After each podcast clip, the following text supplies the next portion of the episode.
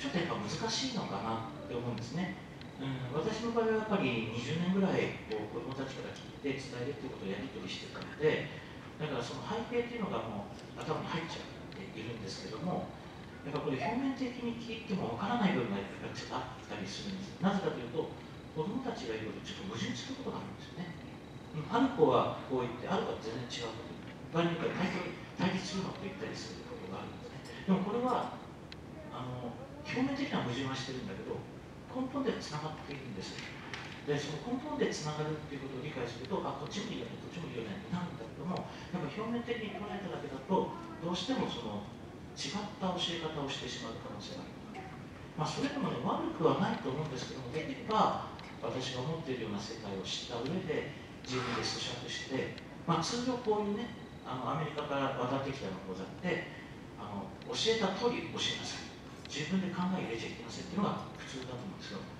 どんどんオリジナル作って勝手にやってみたいな感じなんですよ。フリームやって緩やかだなと思います。だから自由に使っていただいていいんですけどもまあそれはやっぱり基本的に子供がこんなこと言うよってことを知った上で使っていただきたいと思うので,、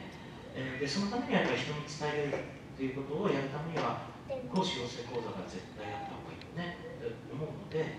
まあ、あのどういう内容になるかっていうことをちょっとだけお伝えするとあの、まあ、皆さんに講師になっていただいて受講生に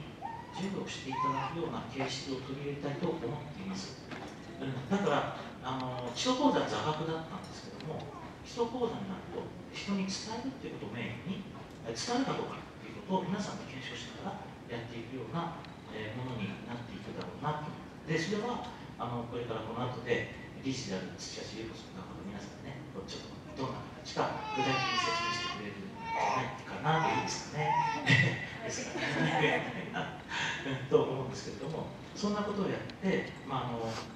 年間に、えーと、講師養成講座はちょっと 8, 8コマになるんですねちょっと時間が長くなるから、えー、一般の基礎講座のようにはあのすぐ養成できませんしそれから基礎講座は今日参加の皆様にぜひ後輩たちのために、えー、講座を本当はやっていただきたいわけですよね。だからそういうようなことを、えー、視野に入れて、もう私たち実際に基礎講座をやるというより皆さんにやっていただいて、皆さんのスキルを上げながら広めていくことができればなと。これもできれば日本だけではなくて、世界中に広めていくことができればなと思っています。で今日はあの